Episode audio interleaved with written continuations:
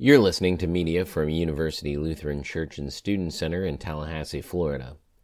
We are a Jesus centered community of Scripture, faith, and grace located on the campus of Florida State University. In the name of the Father, and of the Son, and of the Holy Spirit, the Holy Three in One, who comes in order to give us a confidence that creates in us a hope.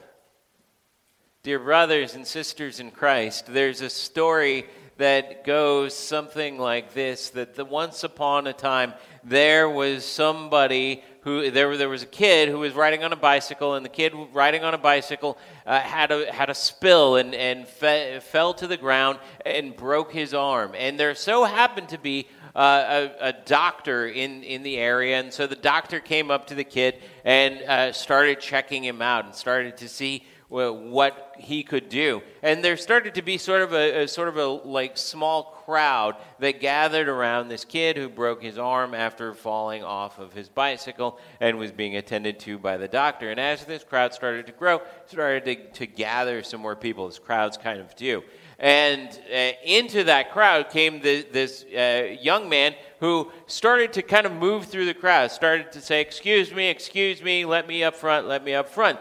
And, the, the young man gets up to the doctor and to the boy, and he puts his hand on the doctor's shoulder and he says, uh, Excuse me, sir.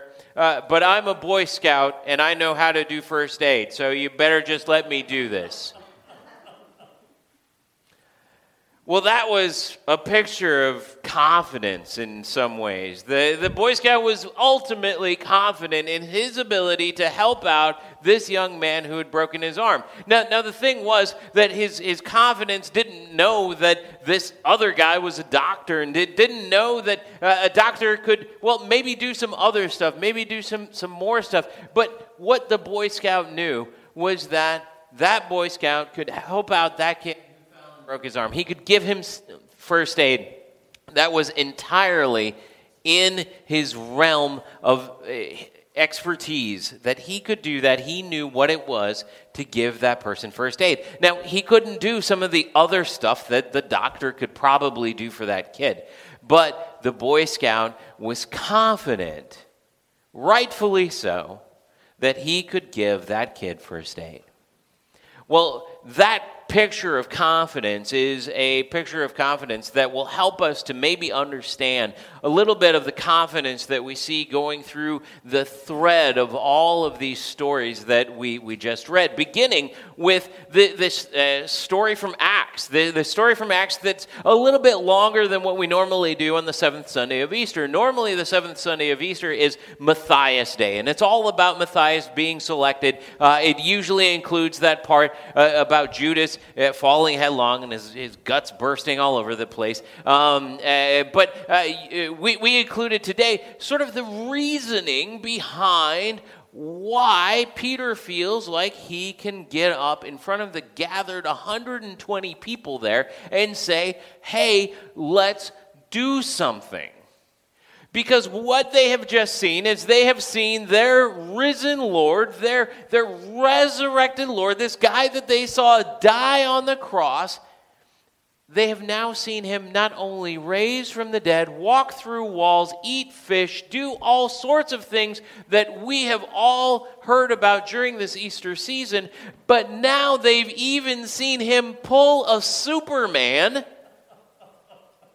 and float up into the heavens and then be surrounded by a cloud, a cloud, that Old Testament sign of God the Father's presence. And so the idea there is that, that in the ascension, Jesus raises up and is enveloped by the presence of the Father. And as they're looking at that, there's two men in white robes who come around and they well, they kind of troll the apostles. They come up, and you can almost picture it. Uh, all of the apostles are looking up into the skies, and these two angel guys come by, and they're looking up into the skies as well, maybe like right behind them, and then scaring them by saying, What you looking at? They go, wait, wait, this guy, he, he just went up. That's not normal. To which the, the angels sort of nullify everything that they're saying. You know, they say, well, it, he'll, he'll come back the, the way that he came. And basically implying, well, go and get busy. Go and get busy. Go, go and be the church. Go and do the things that you are now commissioned to do. Go and baptize. Go and teach. Go and spread the gospel of this guy that you saw just go up to be with the Father. And so Peter, sort of the, the head apostle, the lead apostle, starts looking at the organizational structure of the disciples and he goes, Something's missing.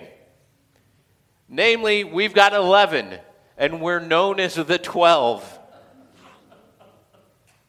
And Paul isn't coming for a while. He doesn't know that yet, but Paul isn't coming for a while, and so we need a 12th. And so they get into choosing okay, do we want to choose this guy who has a couple of aliases, probably a red flag, or do we want to choose Matthias? And they draw lots, and the lots go, lot goes to Matthias. Into which Matthias is dealt an interesting card. He's dealt this card where he is now called one of the 12, even though he's been hanging around with them this whole time. And for some reason, during that whole time, he has not been called one of the 12. You can imagine the lack of confidence that Matthias is feeling at this time. Just sort of like, well, I, I wasn't one uh, the 12 before, and now, now I am. Oh, uh, how, how do I do this again? And maybe that's a little bit of how we feel sometimes, knowing that we're disciples, knowing that we kind of feel sometimes like Matthias, knowing that we have been given in our discipleship the same message in some ways that those disciples were given as they were looking up into the sky. That the angels have come around and they have said, What are you doing looking up into the sky? You've got some work to do. You've got some people to baptize. You've got some people to teach. You've got some people to talk to Jesus about. You've got some good works to do. And we might go, huh, I, I don't know that I feel super confident about those things. And so it really digs down into, well, what does confidence even mean? What, what is confidence itself? Well, if you, you start to work with the word there, if you start to work with that word, inside of that word, you maybe start to hear some stuff, especially if you've ever taken Latin or Spanish or Italian or one of those Romance languages. You hear con fide. You hear with con fide faith. And, so, what we're saying when we say that somebody is confident is normally that we're just saying that they approach life with a certain amount of faith. Now, a lot of times we think that that confidence comes from a faith in yourself. But in reality, that's probably usually not the case. Maybe it's a part of yourself, but it's a part of yourself only for a specific reason, just like the Boy Scout. So if you think about why that Boy Scout had so much confidence in order to come up to that kid, that Boy Scout came up with the confidence to come up with, to that kid with the broken arm, not because the Boy Scout said, Well, I'm a really good person. And because I'm a really good person, I should be able to just walk in here and I should be able to, well, do something about this guy's broken arm. No. The Boy Scout went and he said, Move aside, Mr. Doctor Guy, because I've been trained. Because I know what to do for somebody with a broken arm. And so his confidence came from himself, but not really from himself, because what his confidence came from was that he had this training. And for us as Christians, that, that's where our confidence comes from as well. Our confidence doesn't come from the fact that we're really great people. because we're not. we just spent some time talking about how we're not really great people at the beginning of this worship service. I, a poor, miserable sinner, confess unto you. That doesn't sound like somebody who is confident in themselves, but rather where our confidence comes from is in the streams that we've been planted by. So you've got that Psalm 1 reading there where it says that there are basically kind of two people that, that there's this person who is God's righteous person and this person who is the wicked. And the difference between the two of them is not even inherently that one is righteous and one is wicked, but the difference between the two of them is rather where they are positioned.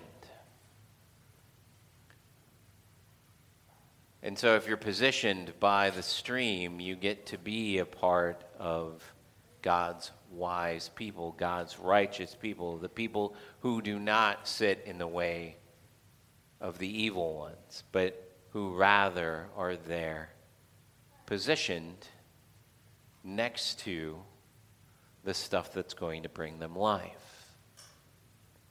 And the stuff that brings us life as Christians is God's Word. The stuff that brings us life as Christians is God's love brought down to us in terms of law and gospel, in terms of word and sacrament, in terms of the good things that God has to give us. And so it's not about what we are, it's about what we've been given. And because we know that we've been given something good, we can approach God with confidence. We can approach the world with confidence. And that's why the John reading, that first John reading in the epistle, says, We have confidence to ask for whatever we need. It's because we don't come into this situation having everything that we need. We need to be Boy Scouts and Girl Scouts of the cross. That we need to be people that are given the stuff that we need in order to fulfill God's will because that doesn't come native to our systems. But rather, that comes because as Jesus is praying to the Father in the Garden of Gethsemane in that gospel reading, that comes because Jesus has asked the Father that we might have the stuff that we need, that we might be joined with them,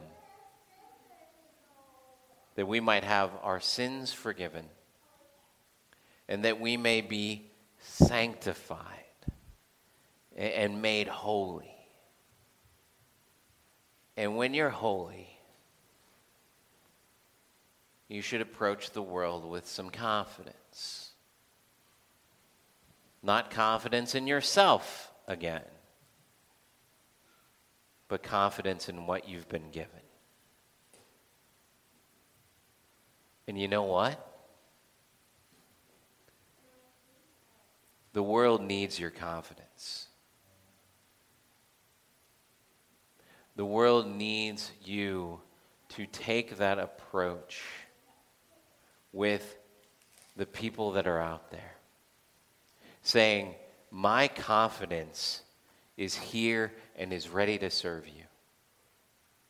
The world needs your confidence like that kid with the broken arm needed a Boy Scout or a doctor. The world needs your confidence not because you're such a great person, but because you have been given such a great gift, and that that great gift enables you to approach the world with some confidence, with some hope, with some sense that this can get better, that I have been given some things that enable me to speak joy and peace and comfort and goodness and righteousness into your life. I have been given some things that enable me to put myself second and to put you first.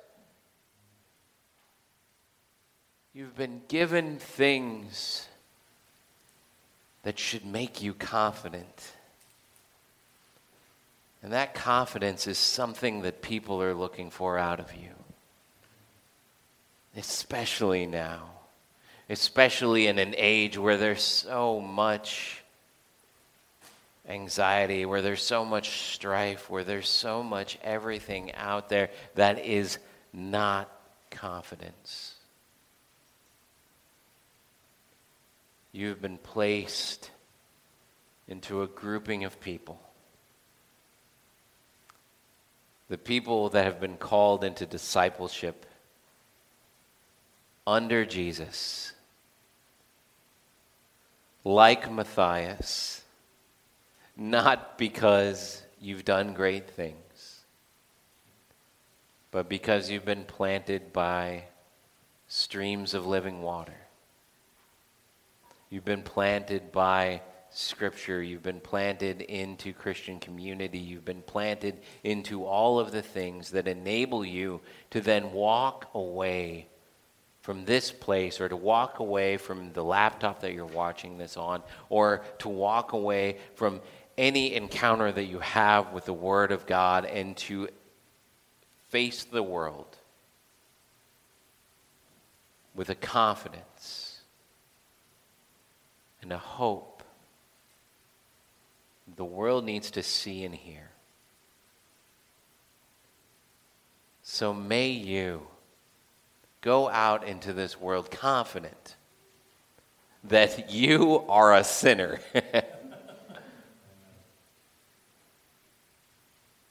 and that your confidence doesn't come from you being a sinner, but that it comes from the fact that you've been planted by streams of living water. Let that confidence shine. He is risen. He is risen indeed. Hallelujah. Amen.